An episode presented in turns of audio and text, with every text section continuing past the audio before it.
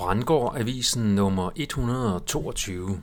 BT udfører hets mod coronaskeptikere. Mit navn er Per Brandgård, og det er den 9. april 2023. BT forsøger sig med den umulige kunst at udføre magtkritisk journalistik og samtidig udføre hets mod magtkritikere. BT udgav i går en artikel, der indtil ved middagstid i dag havde overskriften, og jeg citerer, de har tusindvis af følgere på sociale medier. Myndighederne mener, at de kan være en mulig trussel. Citat slut. Avisen har siden ændret overskriften til, og jeg citerer, de har tusindvis af følgere på sociale medier. Der er mulighed for, at de er på PETs radar. Citat slut.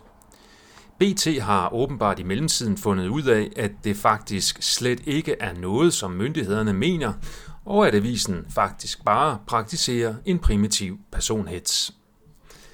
BT hænger i artiklen læge Anastasia Marie Lupis og musiker Claus Kellerup ud, fordi de har, og jeg citerer, en skepsis over for coronavacciner og den danske regerings håndtering, samt støtte til Ukraine og præsident Zelensky fra Vesten.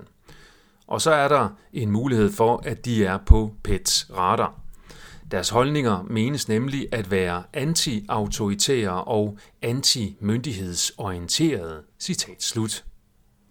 Artiklens budskab er således, at hvis læserne også våger sig til at ytre en tilsvarende skepsis over for de herskende fortællinger om corona og Ukraine, herunder hvis man våger sig til noget så vildt som at agitere for verdens fred i stedet for atomkrig, så bliver man betragtet af PET som en potentiel terrorist med modsvarende overvågning til følge, samt risiko for, at man ender sit liv i en orange sparkedragt uden mulighed for at forklare sig for en dommer. Den danske terrorlovgivning giver faktisk allerede myndighederne mulighed for at anholde mistænkte terrorister på ubestemt tid uden rettergang. Det skyldes vanvittige lovændringer i kølvandet på den sionistiske 9-11-operation. Det giver derfor god mening, at de korrupte myndigheder og deres korrupte medier nu prøver at true kritikere til tavshed på den måde. Det er naturligvis antidemokratisk og meget udansk. Men Danmark er jo blot et legetøjsdemokrati, så derfor giver antidemokratiske artikler som denne i BT desværre god mening på en forskruet måde.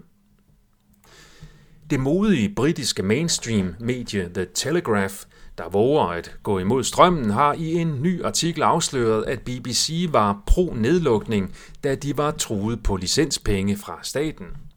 Vi så samme fremgangsmåde i Danmark, hvor DR op til coronaen også var truet af politiske krav om besparelser, som så blev fjernet, da DR havde demonstreret blind lydighed over for regeringens fortællinger og politik om coronaen. Princippet for statslig mediestøtte i Danmark er tilsyneladende, at et hvert medie kan få penge, hvis det blot afstår fra at lave magtkritisk journalistik. Når mediet lader være med at producere det, som medieforbrugerne tror, de modtager, og deres betaling fra moderstat afhænger af det arbejde, de ikke udfører, så bliver medieforbrugerne ikke motiveret til at opsøge de alternative medier og journalister, der faktisk leverer den ægte vare, hvorved befolkningen bliver fastholdt i en falsk opfattelse af virkeligheden. Kontrast.dk har udgivet en artikel, hvor de fremfører den hypotese, at statsminister Mette Frederiksen måske frem for alt er inkompetent. Andre politiske jagttagere har vurderet, at det er Barbara Bertelsen, der besidder de reelle strategiske kompetencer, mens Mette Frederiksens primære kompetence er at gennemtrumfe den politik, hun får besked på af Bertelsen om at gennemføre. Spørgsmålet er derfor, hvem påvirker Barbara til at støbe hvilke kugler til Mette? Hvis nogen ligger inde med dokumenteret viden om Barbara Bertelsens netværk, så hører jeg meget gerne om det.